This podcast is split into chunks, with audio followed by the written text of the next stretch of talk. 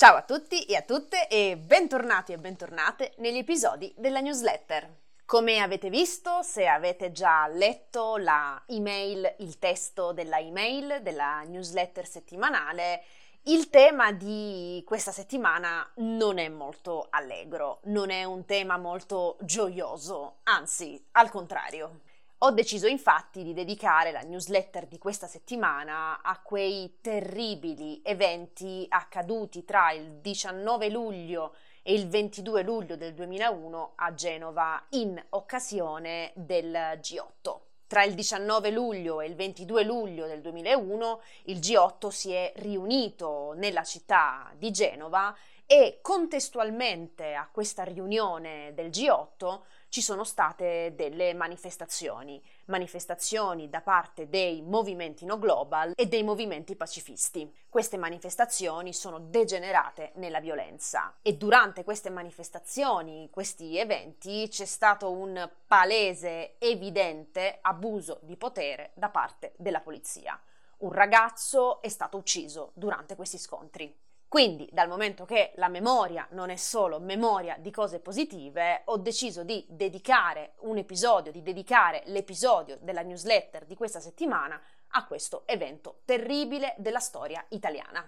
Nella newsletter troverete tutti i contenuti che vi ho consigliato per approfondire, conoscere questo argomento in modo da avere un quadro generale, una visione generale e saper poi alla fine poter esprimere un vostro giudizio al riguardo, perché questo è sempre importante. Secondo me, quando parliamo di qualsiasi cosa terribile successa nella storia, è sempre importante avere più punti di vista, in modo da avere uno sguardo generale sulla cosa, punto di vista dei carnefici e punto di vista delle vittime e i contenuti che vi ho consigliato vi mostreranno dei punti di vista diversi su questa cosa, perché, ripeto, è importante avere punti di vista diversi su un argomento in modo tale da poi alla fine poter esprimere un nostro personale giudizio, ma sempre guardando lati diversi della questione.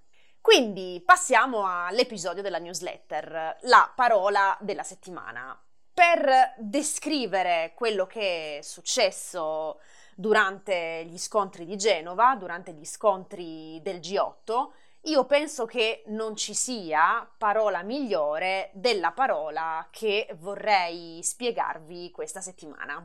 La parola che ho scelto per questa settimana è la parola abominevole. La parola abominevole, secondo me, descrive molto bene quello che è accaduto in questi giorni a Genova nel 2001.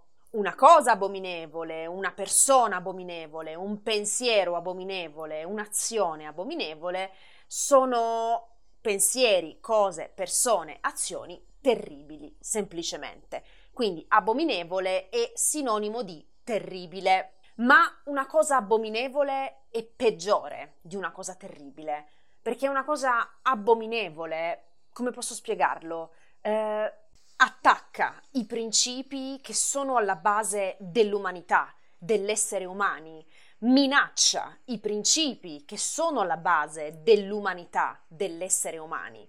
Quindi possiamo dire che è abominevole è sinonimo di terribile, sì, ma è molto di più sinonimo di disumano e quindi di qualsiasi azione, cosa, persona, pensiero che davvero minaccia l'idea di umanità e che minaccia l'umanità o l'essere umani o il provare umanità per qualcuno o per qualcosa. Ok?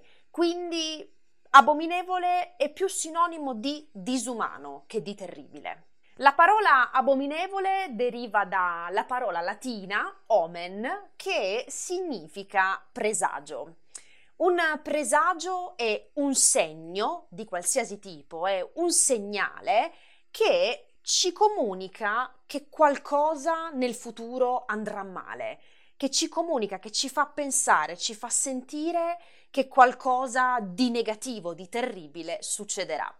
Per esempio, per gli antichi il volo degli uccelli, il volo degli uccelli di un certo tipo era presagio perché era segnale di eventi terribili che stavano per succedere nel futuro. o ancora tanti altri possono essere segnali di qualcosa di terribile che sta per succedere nel futuro, un presagio.